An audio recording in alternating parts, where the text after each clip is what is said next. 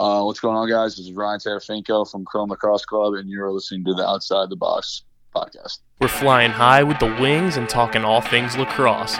You're now listening to the Outside the Box podcast right here on Underground Sports Philadelphia.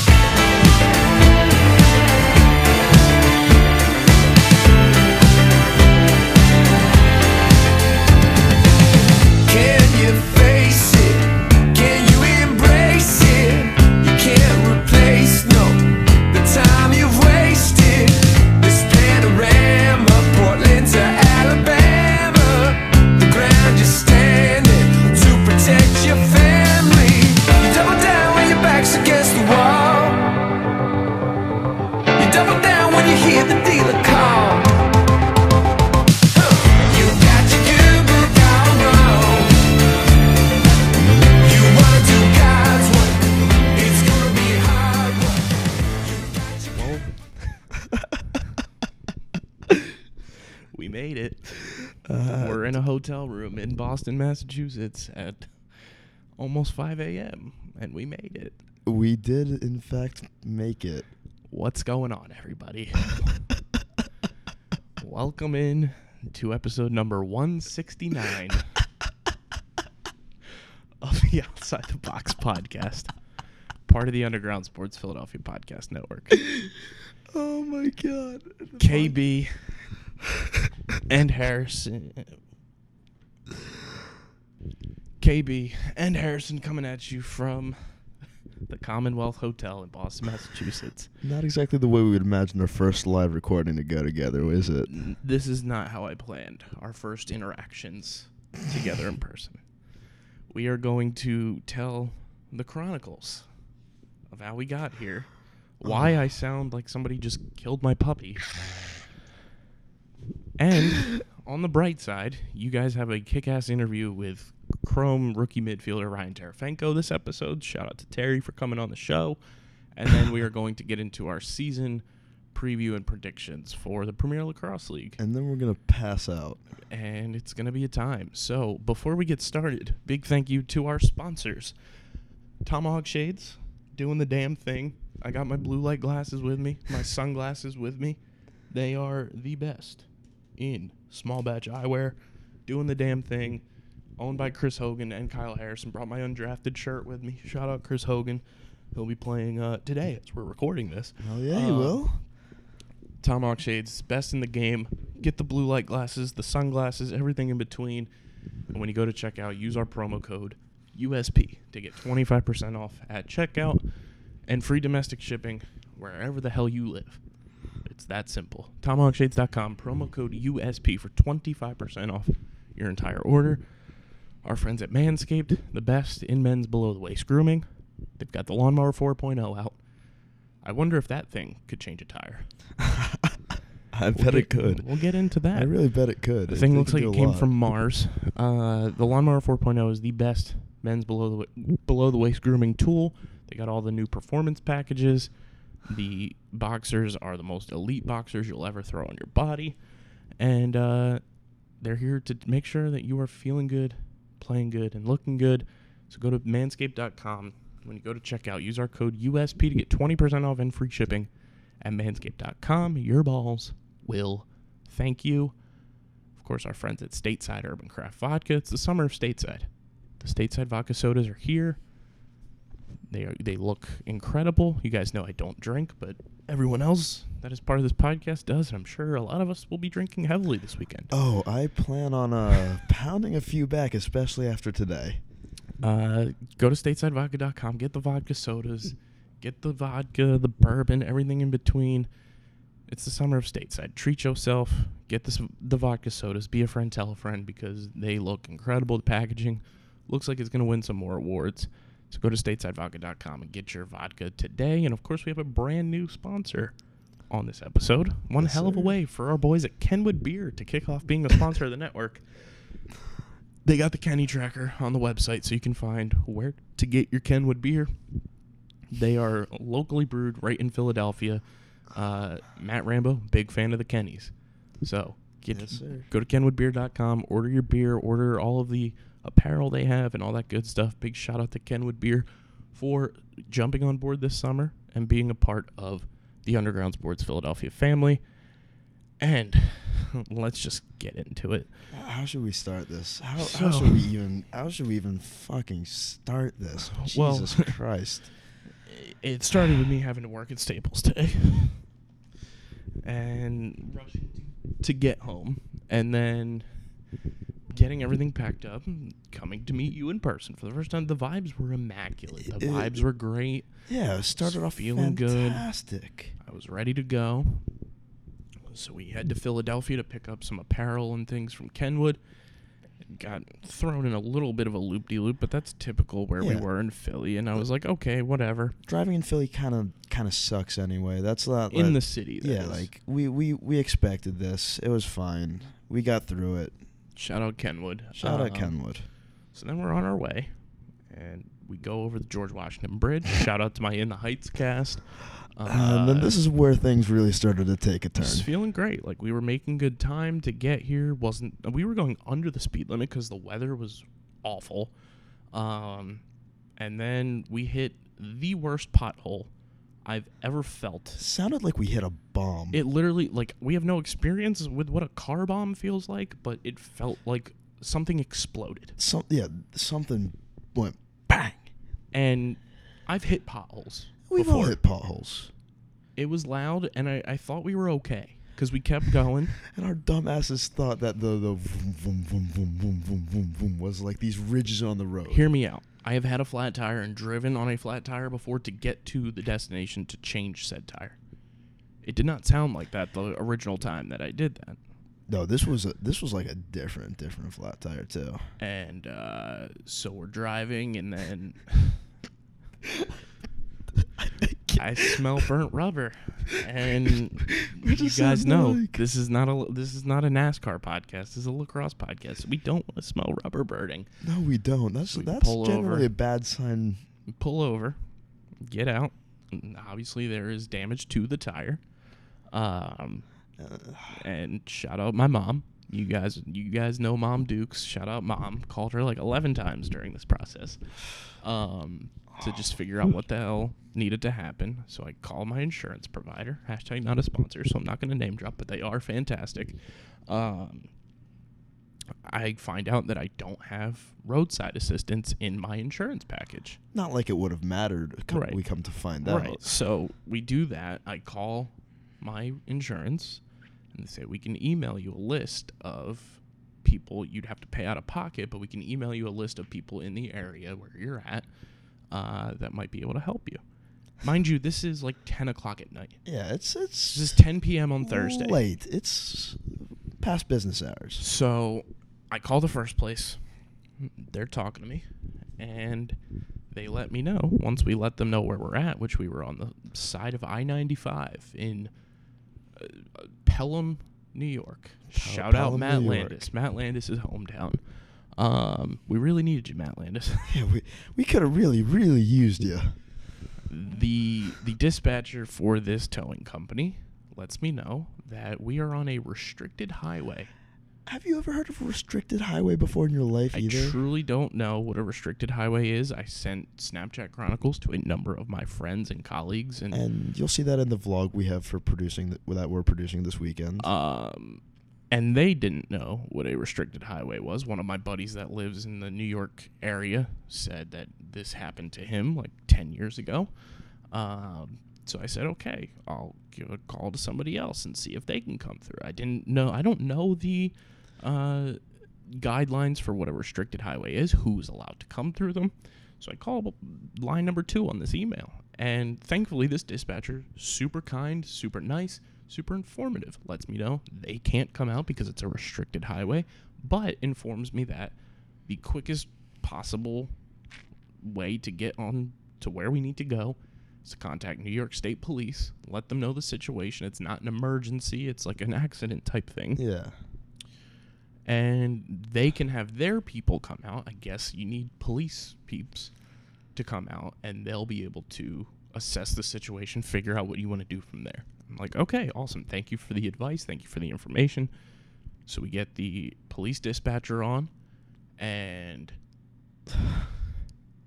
we're fully anticipating, like, the cops to show up. They it didn't. wasn't the case. It was a it was a, their towing company, towing guy, fantastic really human. Really um, nice, came up, was really patient with us. It seemed like he knew this kind of situation and how it had happened. It, it's how he's definitely dealt with many of this before. And as we're recording this, the sun is literally coming up. Yeah, it's it's becoming daytime, right? It, the sun's coming up over Fenway. Um, so he lets us know there's two options. We can put the donut spare tire that I have on, which... Anybody that knows anything about cars, you can only go a limited amount of miles on those things. You can only go on like fifty miles an hour and under. Mind you, we're on a highway, um, and we are the I ninety-five. We're, we're three hours away from Boston. So the other situation mind, was, mind you, we had waited a half hour for mm-hmm. this guy to get out there. So which we, probably wasn't his fault. It's, it's not. Just, no, absolutely not his fault. But you know, th- that's another additional time crunch right there. So then he says the other thing we can do is there's a place that's open in the Bronx right now. Shout out to my... I literally had an In the Heights experience. Um, that is open right now, and we can take it there. We'll tow you there. It is one hundred fourteen dollars for the tow, and then it is seven dollars... Or, I'm sorry. seven dollars five dollars five, five, per mile. five dollars per mile is seven miles away. So it's like... Yeah. Okay, that works. So one hundred fifty dollars right there for the tow. Um, the tow experience was wild. Don't know if it was legal. So he strapped my car up to the back of his tow truck. And then we hop in the car. And he says, you guys can get back in the car. It was, it was literally the Bronx cruise. I literally felt like we were on Space Mountain. It was a, it was a Disney World ride. I Except at ten p.m. in the middle of New York. Did not n- don't know if that was legal. It was fun. It was honestly that was the high point of the. Uh, it was wild. I I don't know if we will ever experience that again in my life because I called my mom after that and she I told her what happened. She's like, I don't think that's legal. I, I was like, I well, mean, it, it was also ten. It was eleven at that point, wasn't it? Uh, roughly. Roughly eleven. So, so I think he was like, you know what, just get in the car, man. It's raining. We pull up to. The place. twenty-four hour mechanic. twenty-four hour mechanic. That is something that does not happen in South Jersey. Um, Shout out to the city that never sleeps, because they, if this had happened literally anywhere else, we would not be doing this right now. We'll get to that. Um, so they assess everything, change the tire, and it was the quickest and cheapest tire exchange I've ever had. Forty-five dollars for a new tire. I've never heard of that in my life. So that gets done. Uh, he moves the one tire to the front because I'm a, f- a f- front wheel drive car, so we need to have two of the same tire on the front. Great. Um, so we do all that and we're on our way, and kind of smooth sailing until we get to Massachusetts, where road work is just going crazy, and we get thrown in a detour uh, that threw us off like by ten minutes of getting here. Which the, the, the signs in road work should be, you know, a little more clear, and the cones shouldn't be a just. I'm blaming this detour for what happened next. Honestly, yeah. We're here ten minutes earlier. What happens next doesn't happen. Exactly. So we get to where we need to be, the hotel, and we're driving around. We pull into the parking garage spot and it doesn't open, and we're like, fantastic. So we have to drive around, and there's a truck driving around the hotel area wrong way on a one way going the wrong way on a one way and driving around. And so we get back around to the front of the hotel to where we need to turn right to get back to like the meter parking to just come into the hotel, check in, and all that jazz. The truck is there, taking up half the lane, going over his side of the line. And I thought I had enough space as well to, like, make it. And don't you know, boom, hit the S- curb. Same tire. Same fucking side. We pull into the meter stop, and we're thinking, okay, maybe it's just, like, a little bit of noise from, like, hitting it, like, impact noise or whatever. Nope. Pull into the parking garage. In spot number sixty-nine. And don't you know, can't even appreciate K B, the funny number. K B has another flat tire. Back fucking back. I truly don't know what to do. If you're in the Boston area and listen to this podcast and have any connections to help me get another, another tire, please slide in the D Ms at K B I Z Z L three one one or at O T B Laxpod, one of the two. Twitter and you Instagram is just K B I Z Z L E one one. The Underground Sp- Sports Philadelphia Underground page. P H I, like, hit me up, um, because I truly do need some help, because I am, like, This is, this is absolutely fucking ridiculous. At a loss for words. That's why what I sound somber. What are the odds? What are the fucking Appar- odds? Apparently pretty fucking good. That's why I sound somber. I am, like, just emotional right now because I don't know what to do. To quote one of the greatest shows of all time, this is why you don't leave Philly. You leave Philly and bad shit happens. Bad shit truly has happened. Um... So that is our, our chronicles of getting to Boston, and as the sun comes up and we still haven't slept, I am running on four hours of sleep. Uh, let's get into our interview with Chrome rookie midfielder Ryan Tarafenko. I guarantee this is not how he expected us to lead into this. Terry, I'm so sorry, bud. Uh, Thank you for this. So without any further ado, here is Ryan Tarafenko.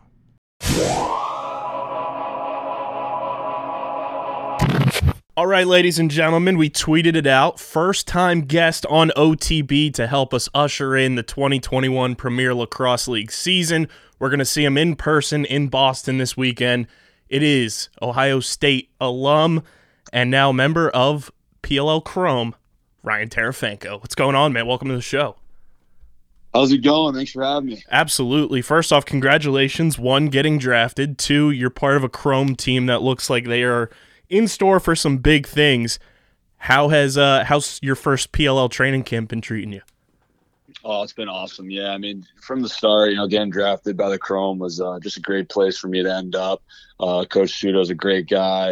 You know, the rest of the coaching staff are, are really solid guys and great coaches. And then, you know, after I got drafted, you know, six, seven, eight guys immediately calling me, texting me on the team, you know, just telling me how pumped they were to have me and, you know, ready to get this started. So, very welcoming right from the start, and then getting to training camp, meeting all the guys in person for the first time, and you know, it, it is a it is a, a very uh, you know family-like atmosphere here for sure with the Chrome guys. So just really happy to be part of this team, and you know, training camp's been going really well. You know, we're really excited about our team. You know, we think we got all the pieces we need to you know really make some moves this uh, this season. Your your Chrome draft class was littered with talent. How awesome was it that you're going to end up on the same team and you don't have to uh, try to get around J T Giles Harris?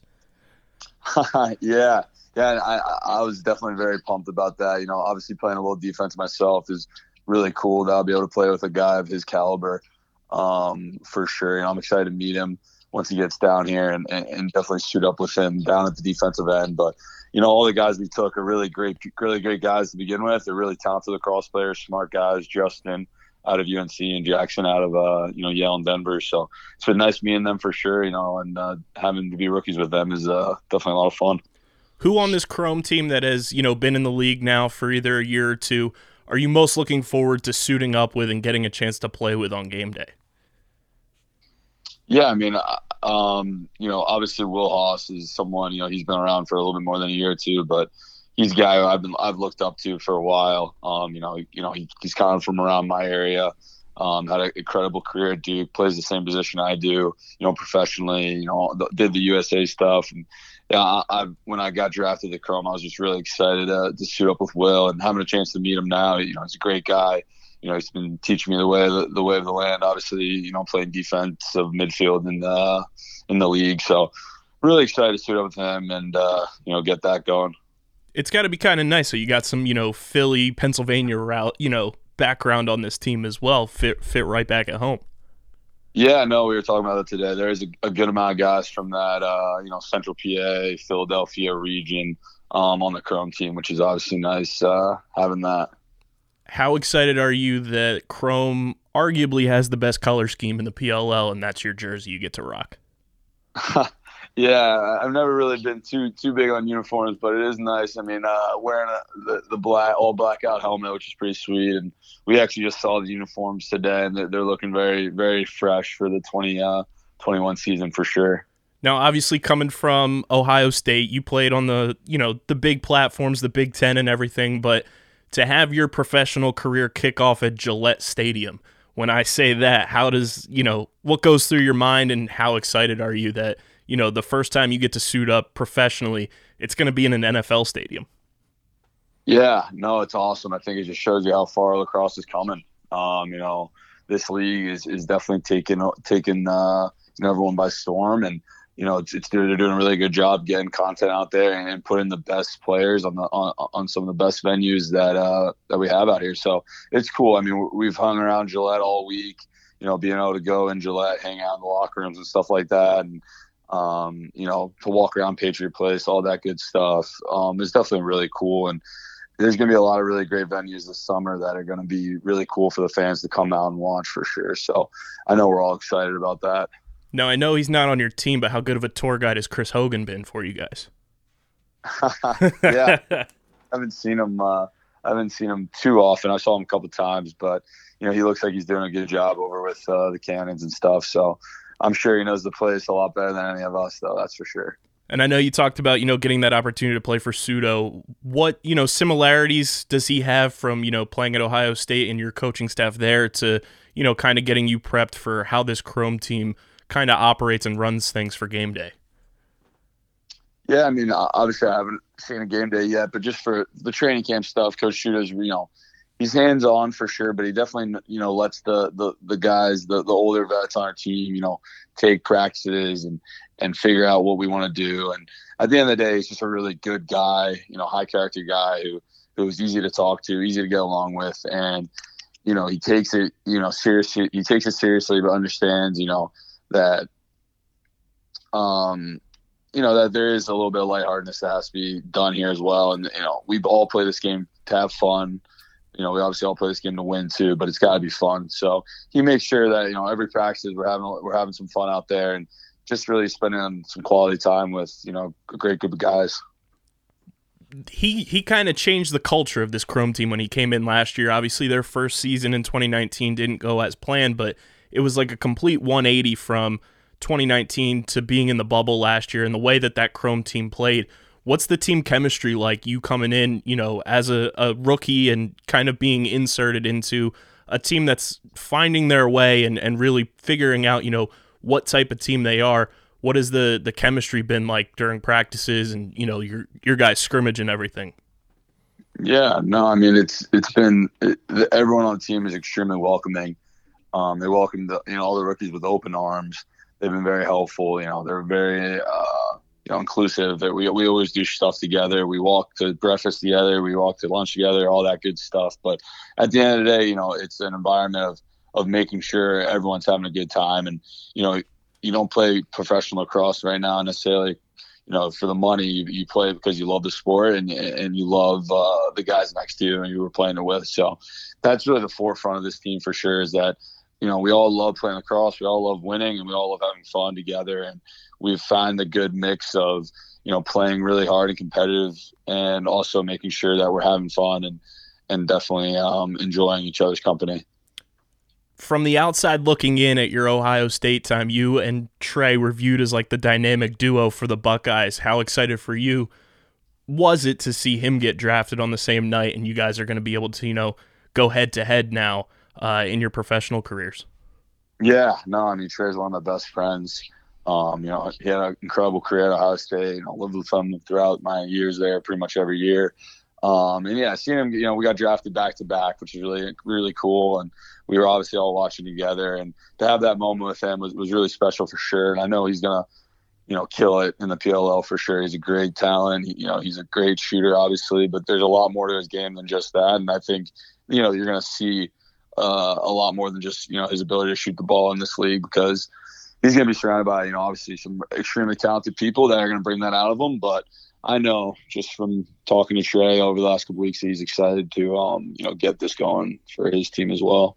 I'm sure you've heard this a number of times, but how does it feel to be towards the top of the list of the all-name team of guys who never played hockey in the N H L? What was that?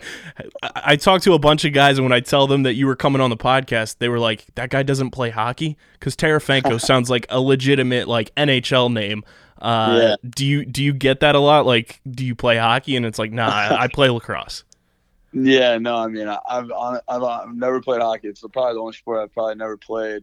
Um, I do like watching it. Obviously, you know, room with Canadians over my last couple of years at Ohio State, they're obviously very into hockey, and just I've gotten mo- more into it as uh, I've gotten older for sure. But unfortunately, I haven't played myself. But uh, that's a good that's a good point. I, I never really thought of that.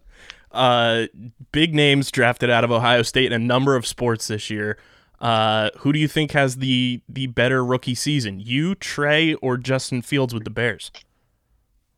I don't know. That's a good, that's a good question. I think uh, you know Justin. Justin's obviously a tremendous athlete, and I'm excited to see you know what he does with the Bears. I'll probably go with him. I think he's uh he's in a great spot for sure, and you know he's got a good surrounding uh, cast, and you know we're obviously all pumped to see what he can do in the next level.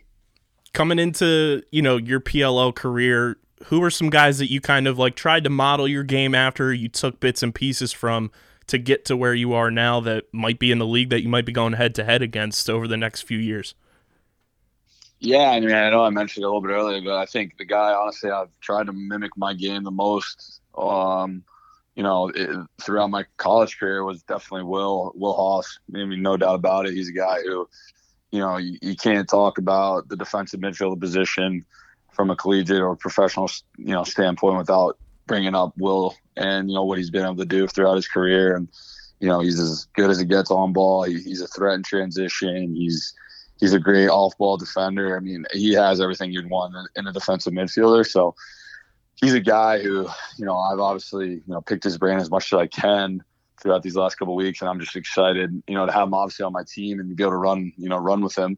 So I think that's just one guy um, for sure that I'm really excited to, to obviously have on, my, on, on the Chrome. I haven't gotten a chance to dive into them yet, but one, have you been in an R J vlog yet? And two, if you haven't, scale one to ten, how excited are you to have R J's camera in your face? yeah, no, I, R J got me got me early for sure. I mean, uh, you know, anyone who knows me knows I'm not not too big with the cameras and all that stuff. But uh, you know, if it's good for the league and it's it's what the league needs, you know, done. You know, I'm all for that and helping you know this league out. Helping the league out as much as I can. So it's not not not too big of an ask. And, you know, with that, being that the league is, like, super heavy on, like, being on social media, having that content, how do you think that helps, you know, in terms of just growing the game and getting more eyes on the sport, knowing that at the blink of an eye there's, you know, a ridiculous, like, Jay Carlson goal on Twitter that's, like, breaking the internet or, you know, just different things that get as many eyes on the sport. And obviously the championship game, you have, like, E S P N pundits that are like N F L insiders talking about the, the sport of lacrosse and everything. How much do you think social media has played and will continue to play in just the growth of, of lacrosse as a whole? Yeah, no, I think I think it's you're exactly on the right on the right track there. I think social media for sure is helping the sport grow. I mean, a lot of people just haven't seen it, I guess. And you get one of those. I mean, you get a game like we had on Monday with the national championship game, and you know, you, you get a couple of the, I saw the N F L guys, you know, posting about it. I mean, that's crazy. I mean, the game is, you know, the sport of the future. It's the fastest game out there. And I think the more we get guys talking about it and promoting it and getting more eyes on it, the better it's going to be for, you know, the next generation of lacrosse players to come, come, uh, come play professionally. So I'm excited. I think the P L L, you know, does a great job, obviously, of pushing out content and just being around here for the last week. It's very obvious that they, they do put a tremendous amount of work on, you know, content and, and pushing it out. So it's exciting. It's definitely an exciting time to be a part of, um, you know, this lacrosse league. Is there a, a spot on the calendar on this, this destination map that the schedule has that you kind of have circled that you're looking forward to playing in that city the most this season? Uh, I mean, I would say honestly, honestly, I'm excited to play for you know every uh, every weekend each city. But there's a couple cities on there that uh, I, some of my you know good friends from college live at, and you know that's what I'm most excited about. Honestly, is being able to travel around, see some of the guys who haven't haven't seen in a while. You know, one of my best friends lives in uh, you know Minnesota and Colorado, so going over there, maybe you know, arriving a few days early and spending some time with them is definitely something I'm looking forward to. And I'm sure all of you guys across the board in the league are going to get asked this question, but how exciting is it that there's going to be fans in the stands? Yeah, I, I think uh, everyone's extremely excited for that. You know, the, the P L O did a good job last year, obviously, with the bubble and and, and pump, pumping out that's that those kind of games. And I think they did it. I think a lot of guys, a lot of people watched. But at the end of the day, I mean, this is a sport that's best watched, you know, in person. And uh, I know we're all excited to get fans back into stadiums, and you know, for every sport, not just lacrosse, but definitely for uh, us lacrosse players, it's going to be really, really awesome to have uh, some fans in the stands uh, come this weekend. And I don't know if they told you, but Mike Rabel tweeted it out last night that they've sold more tickets for this weekend than they sold at any destination in the twenty nineteen season altogether. Wow, I did not know that. That's awesome, though. I, I'm sure. You know, everyone's everyone's trying to get out. You know, we've spent the last year kind of crammed inside. So any opportunity people have to go out and, and enjoy, you know, some nice entertainment is definitely definitely jump on that opportunity. So that's cool to hear, though. And obviously it's a little different to this season compared to twenty nineteen when there were, you know, fans in the a full schedule where there's three nights of lacrosse every weekend. Looking at the schedule, you know, how – how much preparation do you think is going to have to go into if you end up playing one of those Friday night games and then also having to play a Sunday game? Yeah, I mean, I haven't looked at our schedule, you know, if, you know, probably as, as much as I should have, but I know, I think, you know, each team plays a Friday, Sunday, at least once or twice, and um, throughout the summer. So obviously when that comes up, that'll be, you know, something to look at and something to make sure we're all taken care of uh, when, when we need to get taken care of. But I know guys are just excited to, to get back to the tour-based model that we had that they had in twenty nineteen, and you know, obviously get get some fans in the stands so we can uh, you know, put on a good show for them. Is it fun sharing a, a roster with one of the Avengers in Thor, aka Connor Farrell? Yeah, no, Farrell's Farrell's a beast. Uh, he's a really nice guy, great great face-off guy. No, it, it's good. Uh, like I said, all the guys on the team are are just, you know, really great guys. So. But uh, he's obviously a, a character for sure. Now, I know you were at Ohio State, and I've I've had my, my travels to, to Columbus, Ohio. I have friends that are out there. Were you a Buckeye Donuts guy? Oh, yeah, absolutely. That's a staple spot. It is one of the best places I've ever been to, uh, hands down, for any type of food. Those donuts are – they just hit different. They're, no, they're they're unreal, absolutely. That's a, that's a must, must go to if you're ever in the area. Absolutely. Um, you know, going into your rookie season, what are some expectations you have for, for yourself, you know, going into your first year as a pro and, you know, coming from the college game? What are some expectations you're putting for yourself to, you know, check the boxes once this season is all said and done that you want to accomplish? Yeah, I mean, I think uh, I haven't spent, you know, much time thinking about, you know, expectations for myself. Um, you know, I know the expectation for our team is, you know, we want to win the last game of the season, you know, like, like, like I'm assuming everyone else, but at the end of the day, you know, my job is just to do whatever the team needs to need to do to, to do that. So, you know, whatever that looks like, it could change each week. It could be different, you know, one game to the other, but I'm just excited to, to play lacrosse and, and have an opportunity to keep playing lacrosse and, uh, you know, be on this team surrounded by great guys. Um, it's going to be a lot of fun, no doubt. Yeah, I mean, you guys get that, that final game uh, this weekend. You get the Sunday late game against the Redwoods. What's kind of the, the mindset going into, you know, your first game against a team that has been chomping at the bit to to come away with a championship, have fallen short two years in a row, but knowing the, the caliber of talent that they have on that team, what's kind of been the, the game plan for you guys going into, you know, that matchup against them? Yeah, no, I mean, every team is just, you know, it seems like every team's just absolutely, you know, loaded with talent. But the Redwoods are really, you know, like you said, really solid team. Um, they'll play Friday, so that'll be nice. We'll be able to watch um, them play the Cannons Friday.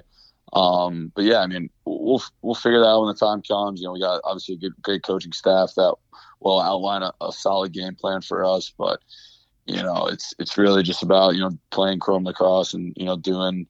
doing, you know, our jobs individually. And, you know, we feel like we do that. We'll, we'll, we'll, we'll like the results come uh, Sunday. And obviously you're going to have fans in the stands, but also like being able to have the T V access that this league has to know that at any moment somebody can just turn on the P L L and watch you play on T V. How cool is it to have, you know, that N B C experience for you guys to just at the click of a button, boom, there's lacrosse on T V. Yeah, that's awesome. I think, uh, it's great. I mean, it's just the availability of, of being able to kind of, you know, turn your T V on, like you said, and, and pop on lacrosse games is, is really cool. It's something that, you know, we probably haven't had um, the last couple of years, just, you know, with, with everything going on. But uh, they do a great job, like I said, you know, pumping pumping the lacrosse out there, and having the games on N B C is, is going to be awesome for, you know, fans who obviously can't come to, you know, each weekend. What have, have you had any interactions with Paul or Mike, you know, on draft night or just throughout this week being at training camp, and what's that experience been like, you know, kind of being able to possibly pick their brains and just see, you know, how things for you matched up to say, yeah, I'm going to go to the next level and play in the P L L?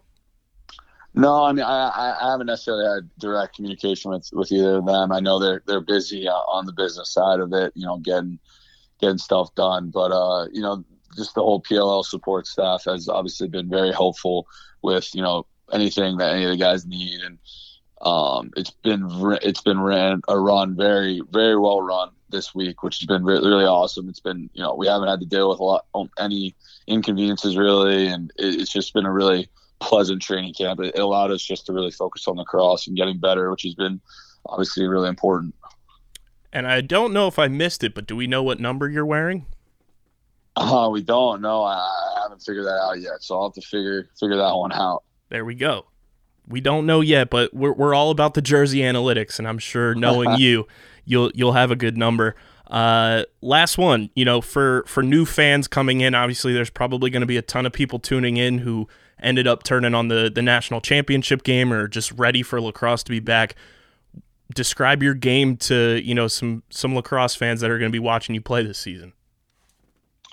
Yeah, that's a good one. That's a good question. Uh, uh, good question. I guess, you know, I, I would just say, you know, tr- I try my best to, to be, you know, kind of a jack of all trades, do whatever, you know, the team needs needs from me, you know, play offense, play defense, between the lines, you know, ground balls. And I think that's that's the beauty of this this league is that, you know, the field's a little bit shorter. There's a shorter shot clock. So, you know, you see a lot of guys who are really good at a lot of different things. You know, there isn't many guys who are just good at one specific thing. You know, almost everyone in this league is really talented at several things, which is which which makes the game so entertaining and uh, so fun to watch. So that's definitely that's definitely an awesome part of this league. Absolutely. Looking forward to watching you play this weekend. Can't wait for you guys to to take the field, and uh, best of luck this season. I'm sure we'll run into each other at Gillette and uh, go kick some ass this year, man. Thank you. I appreciate you having me on.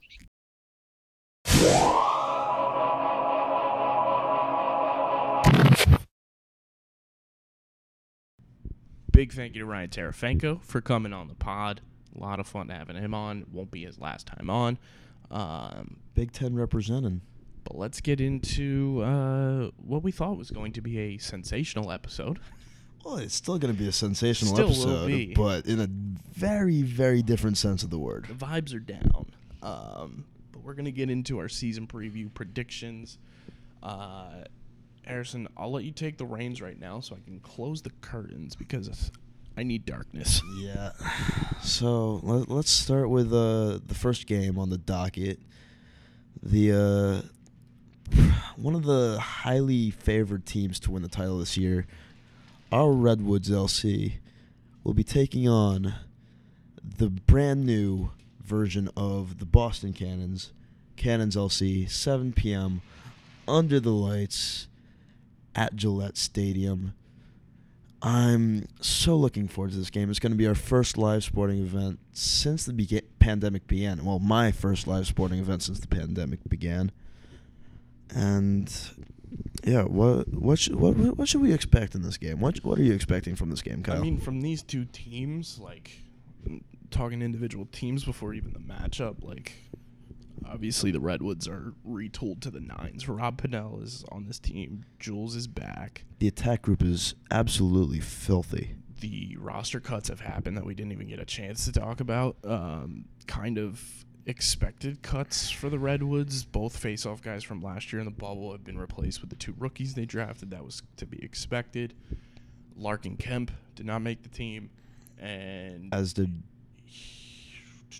Chris Price. Chris Price, yes, I believe. Um, kind of predictable cuts, I would say. Not that like Larkin yeah. and, and Chris are bad. It's just like no, it's just the Nat the, and the coaching staff retooled this team to where, like, it was going to be difficult to make this Redwoods roster. Exactly. It, like, especially they, with Jules being back, too. Like, Redwoods are carrying six attackmen. Yeah, this was this was probably going to be the toughest roster to crack out of all eight teams, if we're being honest. Mm. One of them. Top three. Whipsnake's definitely number one. Yeah, but they, they didn't really have too many other players trying out for the squad. Redwoods had a, had to make a few tough cuts there. Uh, I, I feel like the two face-off guys, that that's really tough too. Uh, that that could have, from the four guys who entered training camp, that could have gone any co- there there could have been any combination of face-off guys who cracked the roster. Well, with the exception of T D, T D was kind of a lock. Yeah, I mean, uh, T D was like the lock of the century to make the team. He's going to be the face-off guy for hopefully like the next ten years for the Redwoods. That's their expectation. Um, I mean, he's the future of the position. And you don't spend a first-round pick on a guy to cut him. So exactly, he's here, makes a ton of sense. And uh, I'm trying to pull up the transaction wire. Here we go. For guys that got cut. Here we go.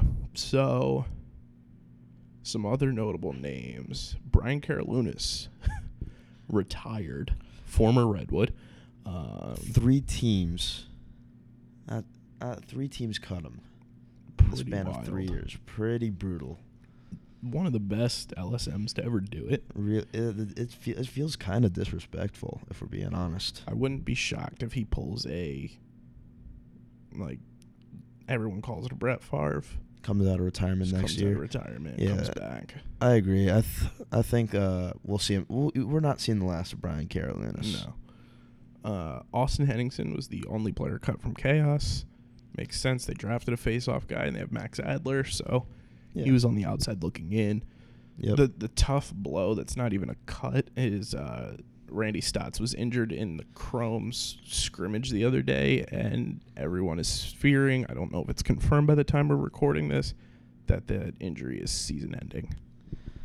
That would suck. That would really suck. He was. I mean, we were looking for another big season out of him. He just wants to play. He like injuries are the worst. Injuries are heartbreaking. Randy was going to add such an element to that Chrome offense that they're kind of lacking, where he's like the big bull rush attackman. That and I mean, we're we're about to see both Stotts brothers in the league for the first time. Not injured. Yep, and taken from us like that. Chrome also ended up cutting C J Costabile, Donnie Moss, who was on their Uh, bubble team last year. Tate Boyce also gets cut, and Jeremy Thompson. Oh, that that last one really surprised me.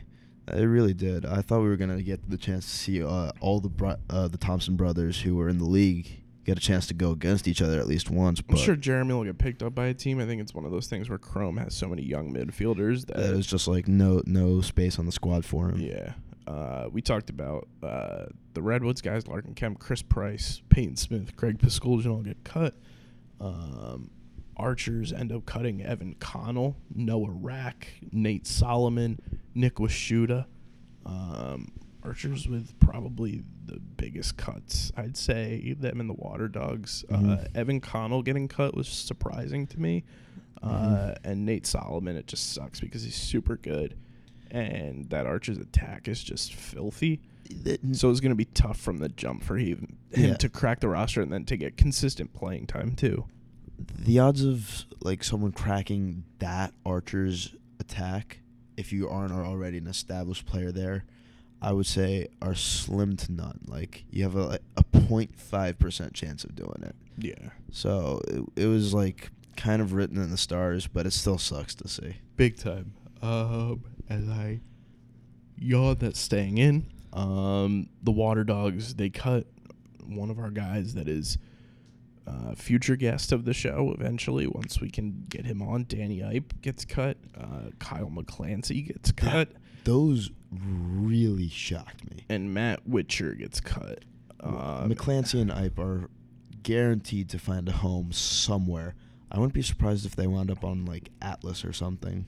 I mean, it's going to be tough with all the talent coming in at Shorestig D-Midi. Like, uh, Terry talked about it in our interview, like everybody on that Chrome team and everybody in this league for the most part coming in is a multi-dimensional player. You can't be yeah. uh, a solo act essentially in this league anymore, especially with the merger.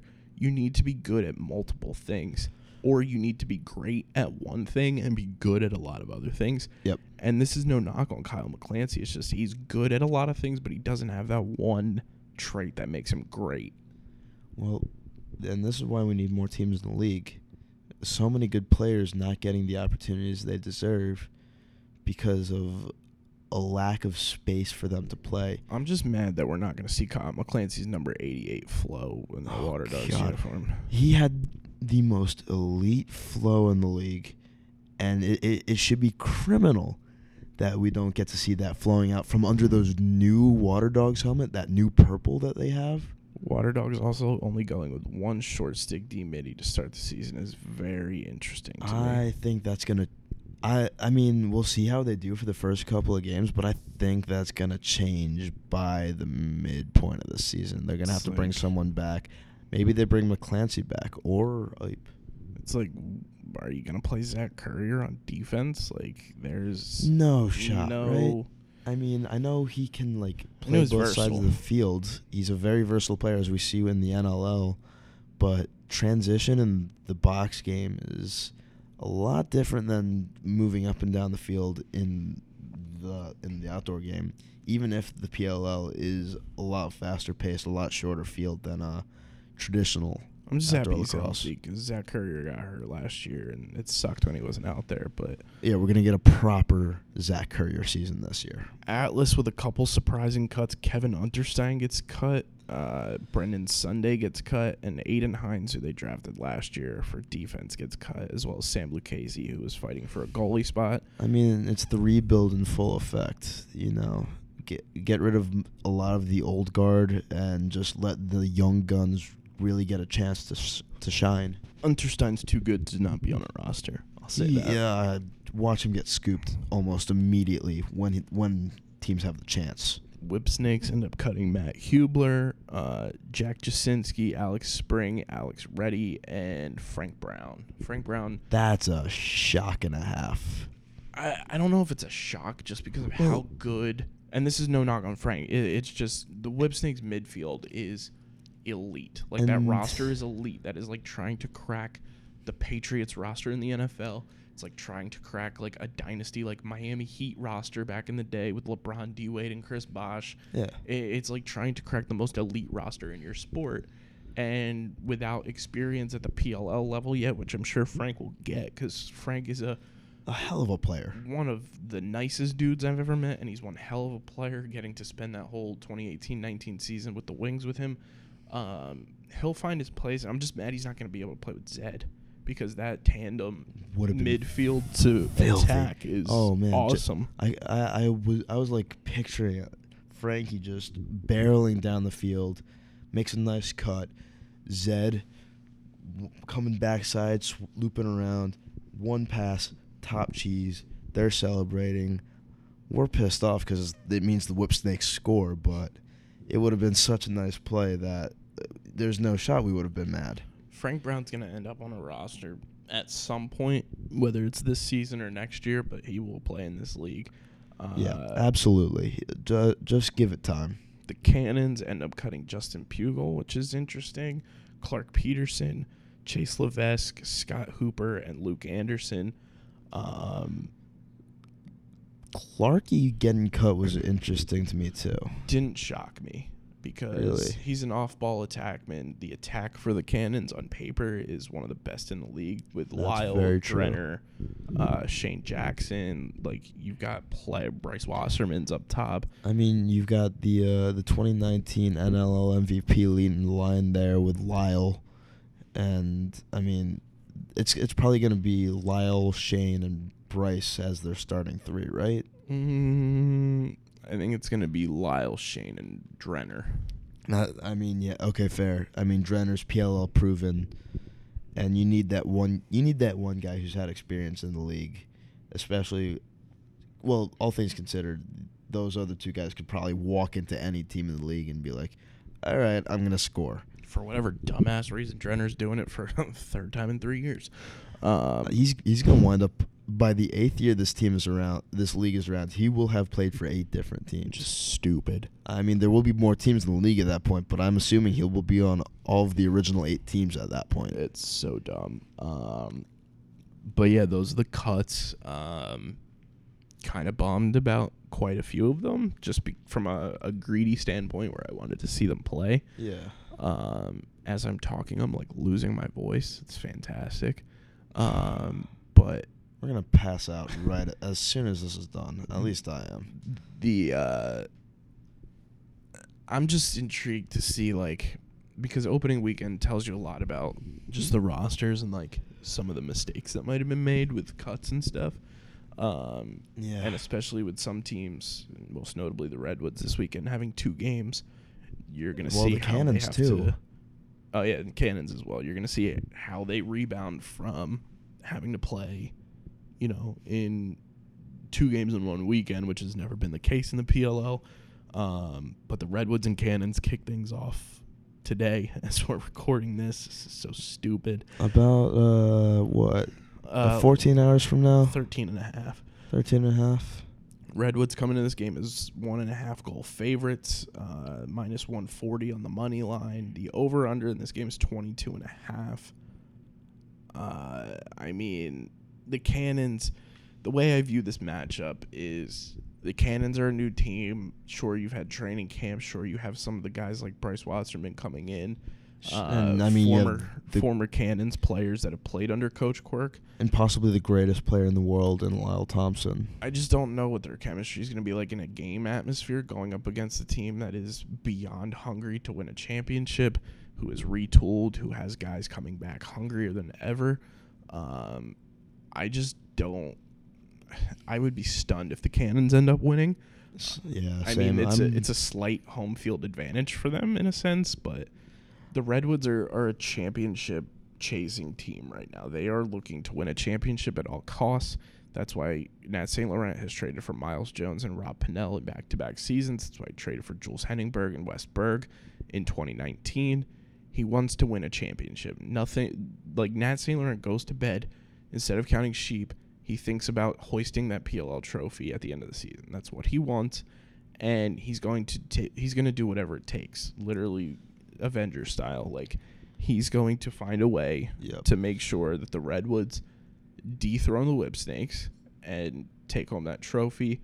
I think the Redwoods win this one. I don't know about the over-under at twenty-two and a half I think it's going to be like, I want to say an eleven to six Seven game, eleven to eight. I think it'll be higher scoring than that. The the Cannons attack is just too good, and yes, Redwoods have a great defense, but like, you're literally going up against Ryan Drenner, yeah. Lyle Thompson, Bryce Wasserman, and Shane Jackson tomorrow or today. Who do you think gets the nod in goal? That's my question, because obviously Timmy Troutner is one of the best. Oh, it's it's Timmy. It's but Tim.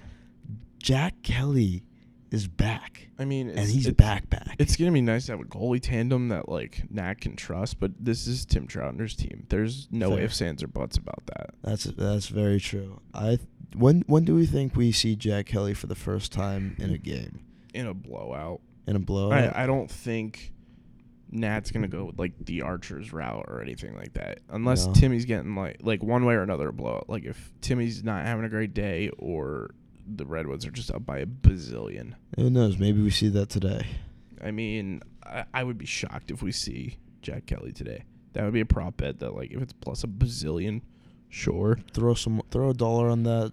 Take your winnings to the bank. Although, if you're in Massachusetts, Massachusetts, again, sucks because legalized gambling is not here yet. Um, Man, we've, we've been dealing with mass holes all day, haven't we? The mass holes in Philly, mass holes in New York, and mass holes in Massachusetts. I think the Redwoods win by like four. I, I'm I'm agree I'm agree with that.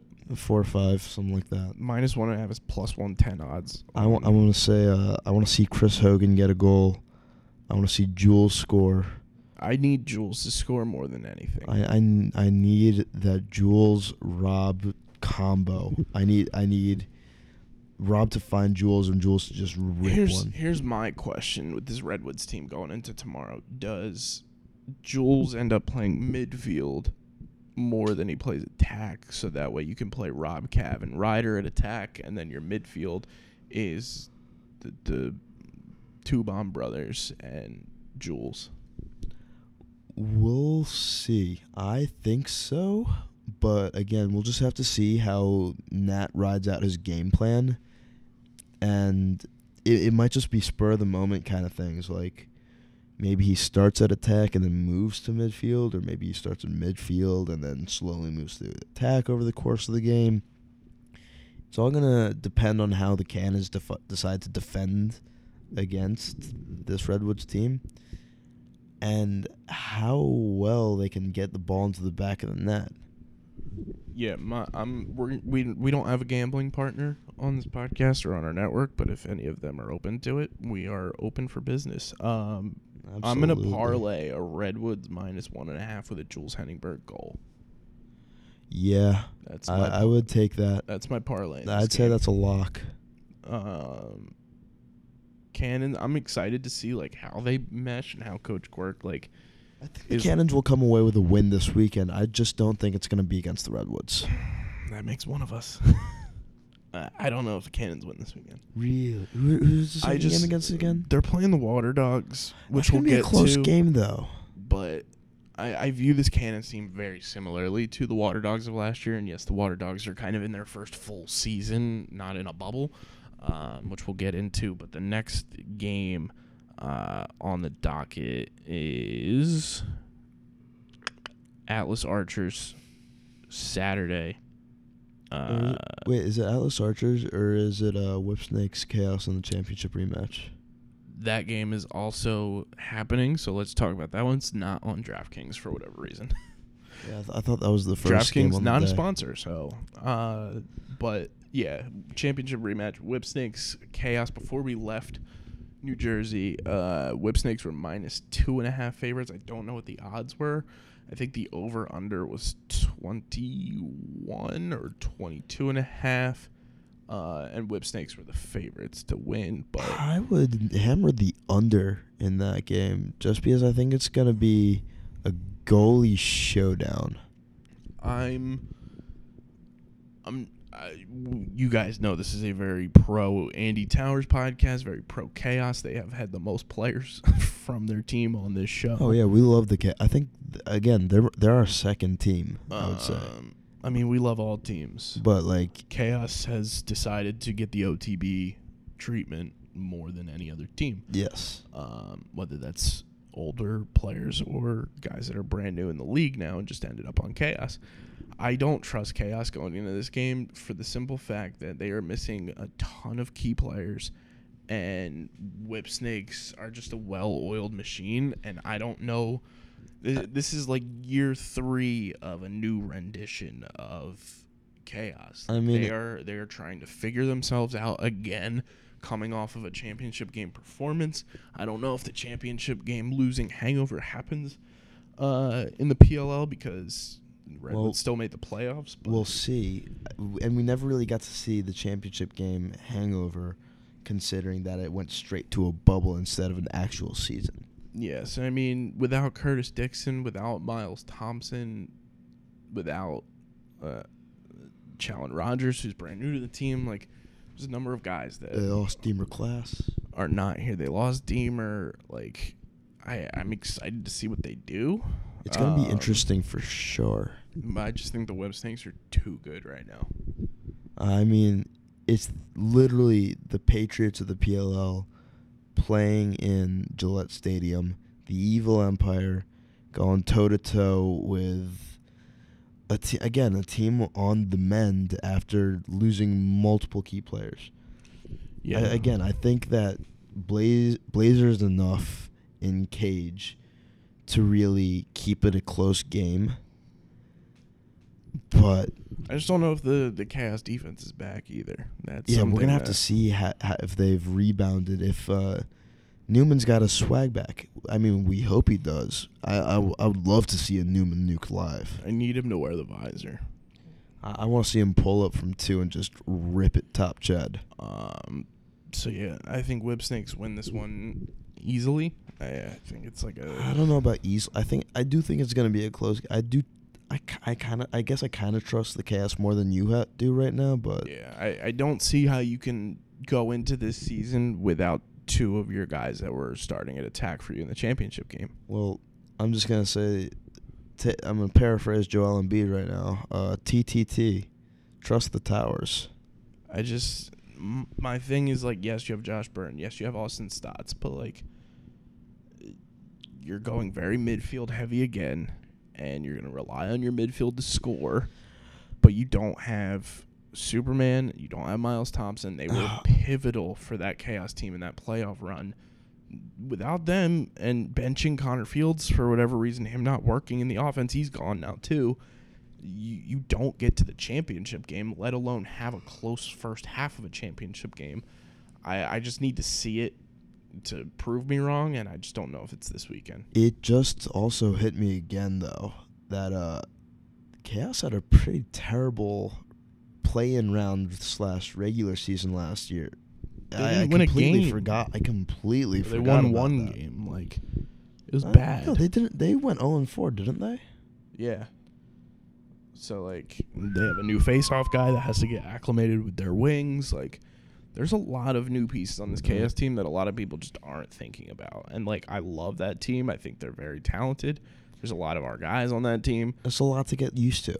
Plus, like, Max Adler has never played the P L L-style rules, and you're going up against the reigning face-off king. True. Well, I guess we'll just have to see. I think it's going to be, like, um, I want to say... twelve to seven whip snakes.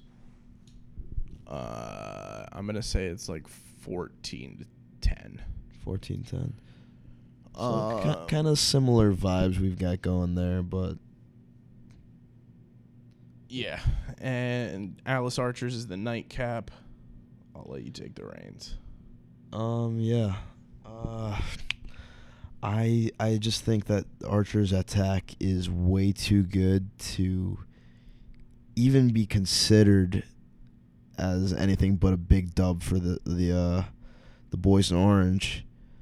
Uh, Grant Amens is going to be hungrier than ever. Tommy Schreiber's back.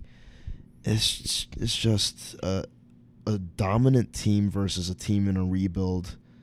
I don't see it going any way but an. Our Archers blowout win. Yeah, I, I think the Archers win by five. I'm saying like six or seven, to be honest.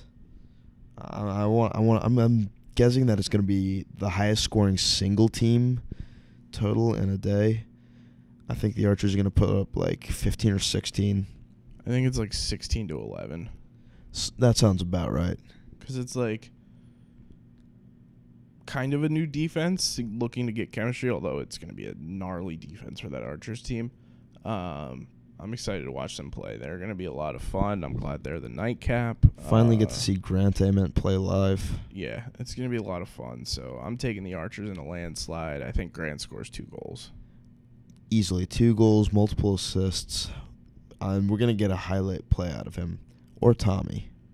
Cannons, Water Dogs kick off the Sunday matchup, the two expansion teams.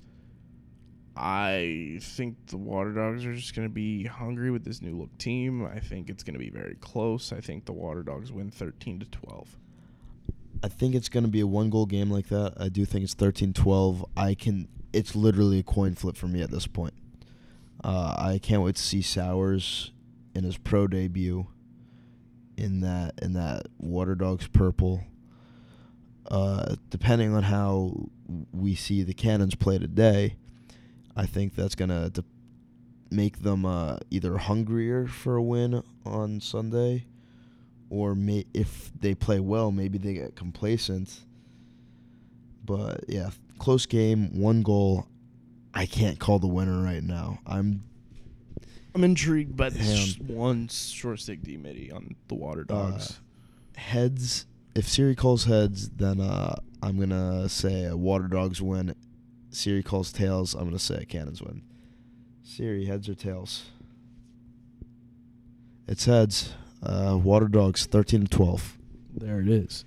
Um, I'm excited for the new look, like, attack. Like, Ryan Jenner's gone. It's mm-hmm. Kieran McCardle's offense, in my opinion, with Michael Which Sowers. It should have been last year. He McCardle was balling the hell out. I mean, Brian Drenner should have been used way more than he should have been. Uh, Brian Drenner's just been misused since the beginning of his time in the league. I mean, he thrived with the Whip Snakes, but then he got unprotected. Mister O T, Chef Chef Boyardee, just cooking. I uh, I'm excited to kind of just see how this team matches up against the Cannons offense, because I think the Cannons attack is better, but I think the Water Dogs defense is going to be able to do some things to stop the Cannons like onslaught in a sense. And we'll finally and get to see Dylan, Dylan Ward, Ward start a game. Dylan Ward starting a game is going to be a lot of fun. So I'm going to go Water Dogs thirteen to twelve uh, over the Cannons, and people are probably thinking, like, I'm just busting on the Cannons. No, they're an no. expansion team. They're brand new. These are their first two games.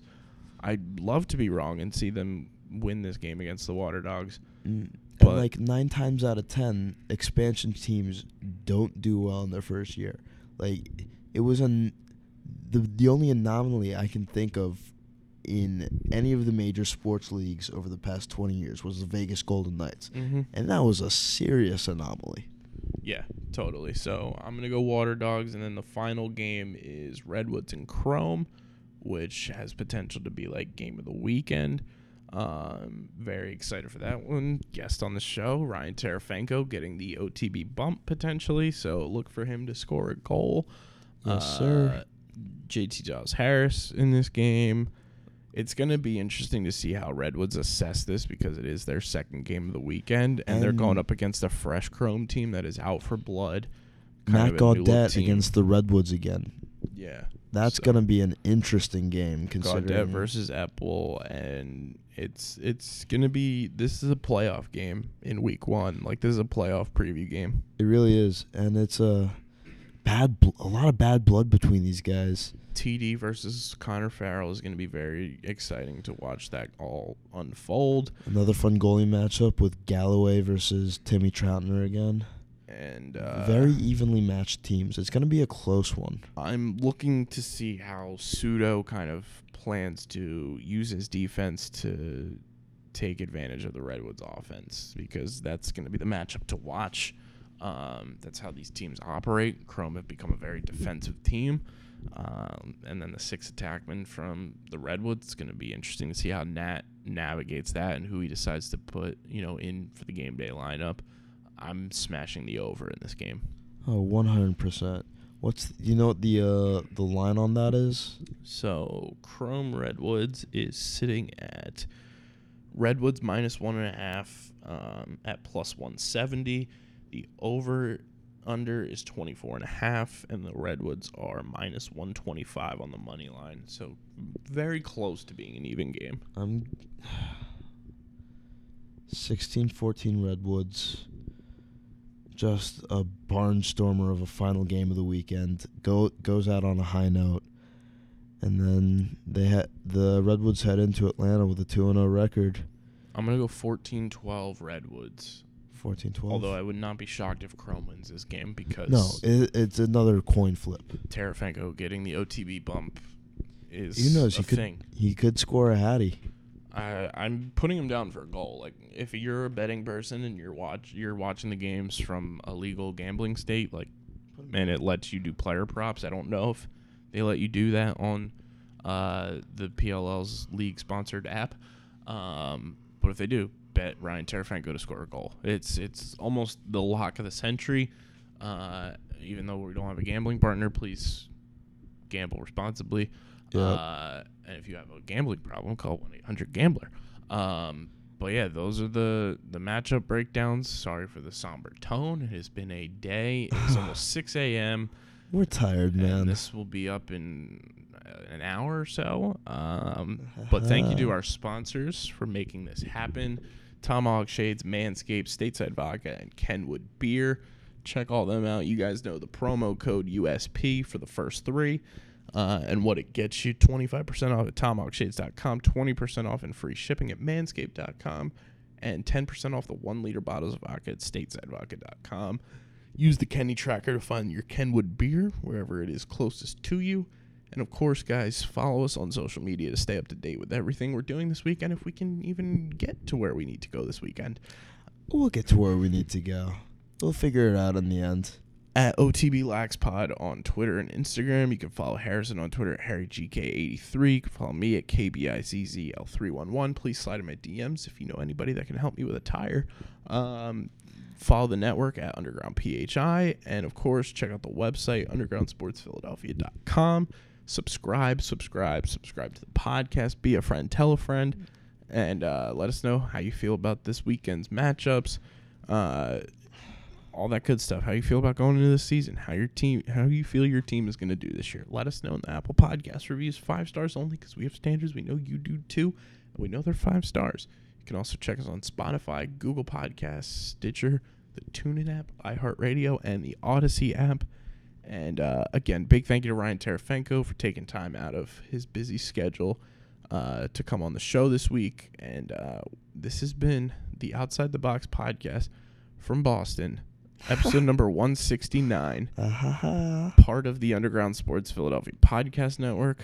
I'm going to upload this podcast for you beautiful humans, and then I'm going to fall asleep and probably cry myself to sleep. But it's been that it's been that kind of day, man. We'll keep you updated. Uh, check, stay tuned for the vlog as well. It's going to be it's, a fucking doozy. This is going to be an interesting one. Um. So until Sunday, when we do our recap episode, for Harrison, I'm K B. We are signing off. Peace. Time to pass the fuck out.